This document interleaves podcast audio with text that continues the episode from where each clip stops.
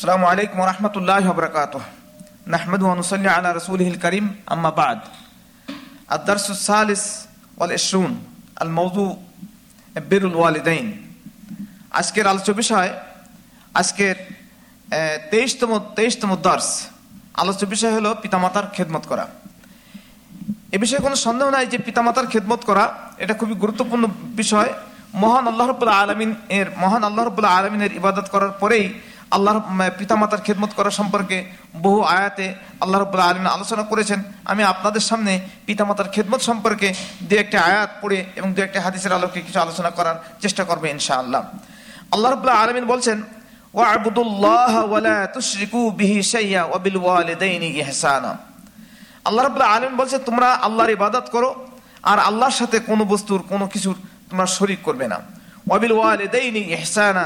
আর তোমরা তোমাদের পিতামাতার সাথে সৎ ব্যবহার করবে আল্লাহ রাবুল্লাহ আলমিন অন্য আয়াতে বলেছেন وقضى وقضى ربك ألا تعبدوا إلا إياه وبالوالدين إحسانا إما يبلغن عندك الكبر أحدهما أو كلاهما فلا تقل لهما فلا تقل لهما أف ولا تنهرهما وقل لهما قولا كريما واخفض لهما جناح الذل من الرحمة وقل رب ارحمهما كما ربياني صغيرا আল্লাহ রবুল্লাহ আলমিন বলছেন যে তোমাদের প্রভু নির্দেশ দিয়েছেন যে তোমরা কেবলমাত্র তারই ইবাদত করবে এবং পিতামাতার সাথে সৎ ব্যবহার করবে। যখন তাদের যখন তাদের কেউ বা তারা পিতামাতা উভয়ে তোমাদের কাছে বৃদ্ধ অবস্থায় উপনীত হবে, তখন তাদের সাথে বিরক্তিকর ভাব নিয়ে তাদের প্রতি অসন্তুষ্ট হয়ে উফ শব্দ বলবে না এবং তাদেরকে ভৎসনা করবে না, অর্থাৎ তাদেরকে ধমক দিয়ে কথা বলবে না।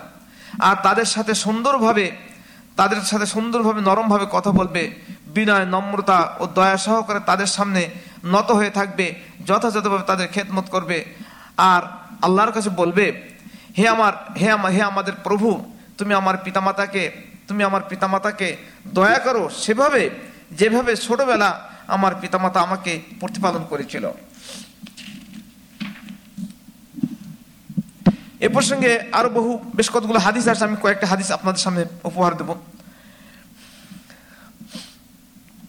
একজন সাহাবি বিশেষ করে ইবনে মাসউদ আব্দুল ইবনে মাসউদ রাদিয়াল্লাহু আনহু তিনি বলছেন সাআলতু নবী সাল্লাল্লাহু আলাইহি ওয়াসাল্লাম আইয়ুল আমালি আহাব্বু ইলাল্লাহ ইলাল্লাহ তাআলা قال الصلاة على وقتها قلت ثم أي قال بر الوالدين قلت ثم أي قال الجهاد في سبيل الله হজরত আব্দুল ইবনে মাসউদ রাদিয়াল্লাহু আনহু বলেন যে আমি নবী করিম সাল্লাল্লাহু আলাইহি সাল্লামকে জিজ্ঞাসা করলাম কোন কাজটি কোন কাজটি আল্লাহর কাছে সবচেয়ে বেশি প্রিয়? কোন কাজটি আল্লাহর কাছে সবচেয়ে বেশি ভালো?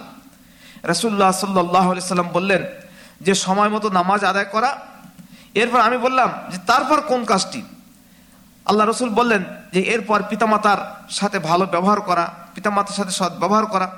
এরপর আমি বললাম, যে তারপর কোন কাজটি ভালো? আল্লাহ রসুল বললেন, যে আল্লাহ রাস্তায় জিহাদ করা। তাহলে এখানে বোঝা গেল যে যে সর্বপ্রথমে সবচেয়ে ভালো কাজ, সবচেয়ে ভালো কাজ সেটা হলো যে অক্ত মতো সময় মতো নামাজ পড়া। এরপরেই সবচেয়ে ভালো কাজ হলো পিতামাতার খেদমত করা। এখানে সলাৎ অর্থাৎ সলাৎ আদায় করা আল্লাহর সাথে আল্লাহর ইবাদত, আল্লাহর ইবাদতের ভিতরে গণ্য। এই আল্লাহর ইবাদতের পরেই পিতামাতার খেদমত করা, এটাই সবচেয়ে ভালো কাজের ভিতরে গণ্য। এরপরে নবী করিম সাল্লাহ সাল্লাম আরও বলেছেন যে হরত আবু হুরাইরা রাজিয়াল্লাহ আনহু বলেন, এক ব্যক্তি রাসূলুল্লাহ সাল্লাহ সাল্লামের কাছে এসে বলল, হে আল্লাহ রাসূল, আমার থেকে সৎ ব্যবহার পাওয়ার, অর্থাৎ আমার ভালো ব্যবহার, সৎ ব্যবহার পাওয়ার সবচেয়ে বেশি হকদার কে? তিনি বললেন, তোমার মা। লোকটি বলল, হে আল্লাহ রসুল, তারপর কি? আল্লাহ রসুল বললেন, যে তোমার মা। লোকটি বলল, হে আল্লাহ রসুল, তারপর কে? তিনি বললেন, তোমার পিতা। অর্থাৎ এখানে নবী করিম সাল্লাহ আলী সাল্লাম মায়ের সদ্ব্যবহার একজন পুরুষের সদ্ব্যবহারের সবচেয়ে ভালো আচরণের সদ্ব্যবহারের সবচেয়ে হকদার তার মা মায়ের কথা আল্লাহ রসুল তিনবার বলেছেন। চতুর্থবারে আল্লাহ রসুল তার পিতার কথা বলেছেন। আমরা এখানে বলতে পারি বিশেষ করে মা মা তিনগুণ হকদার কারণটা কি? মা তিনগুণ মানে সৎ ব্যবহারের ছেলের সৎ ব্যবহারের এ, মানে প্রাপ্য বা হকদার হওয়ার কারণ এটাই যে মা বিশেষ করে দীর্ঘ দশ মাস ছেলেকে পেটে বহন করে। একটা কারণ। দ্বিতীয় নম্বর হলো যে দীর্ঘ দুই মাস, দীর্ঘ দুই বছর বা আড়াই বছর আপনার মা সন্তানকে দুধ পান করায়। আর এরপরে মা সন্তানকে অন্তত চার পাঁচ বছর পর্যন্ত শৈশবকালে মা শিশুকে লালন পালন করে, প্রতিপালন করে এই বিশেষ করে কোনো কোনো তাফসির কারকন বলেছেন, এই তিনটে, এই তিনটা কারণে আপনার মায়েরা তিন গুণ ছেলের ভালোবাসার বা সৎ ব্যবহারের হকদার তিন গুণ।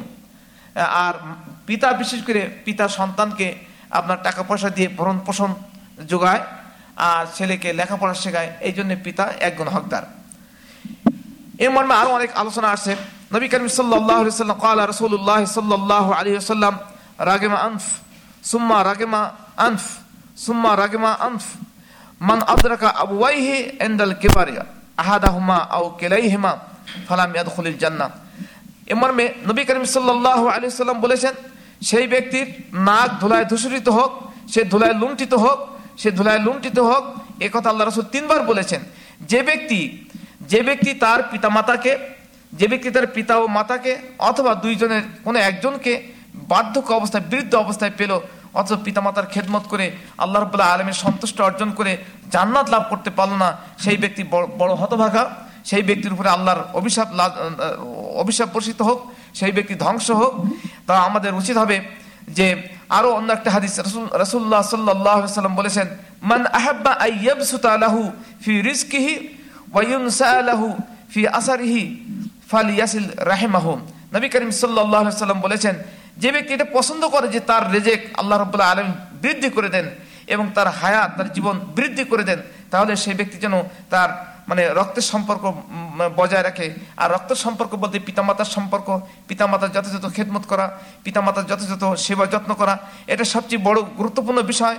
কাজে আমাদের উচিত হবে আমরা সর্ব অবস্থায় যেন পিতামাতার যথাযথ খেদমত করি এবং পিতামাতার যথাযথ সেবা যত্ন করার মাধ্যমে আল্লাহর সন- সন্তুষ্ট অর্জন করে আমরা যেন জান্নাত লাভ করতে পারি। আল্লাহ রব্বুল্লাহ আলম যেন আমাদের সেই তৌফিক দান করেন। ওয়াখির দামানা আনিল আলহামদুলিল্লাহ রবিল আলমিন।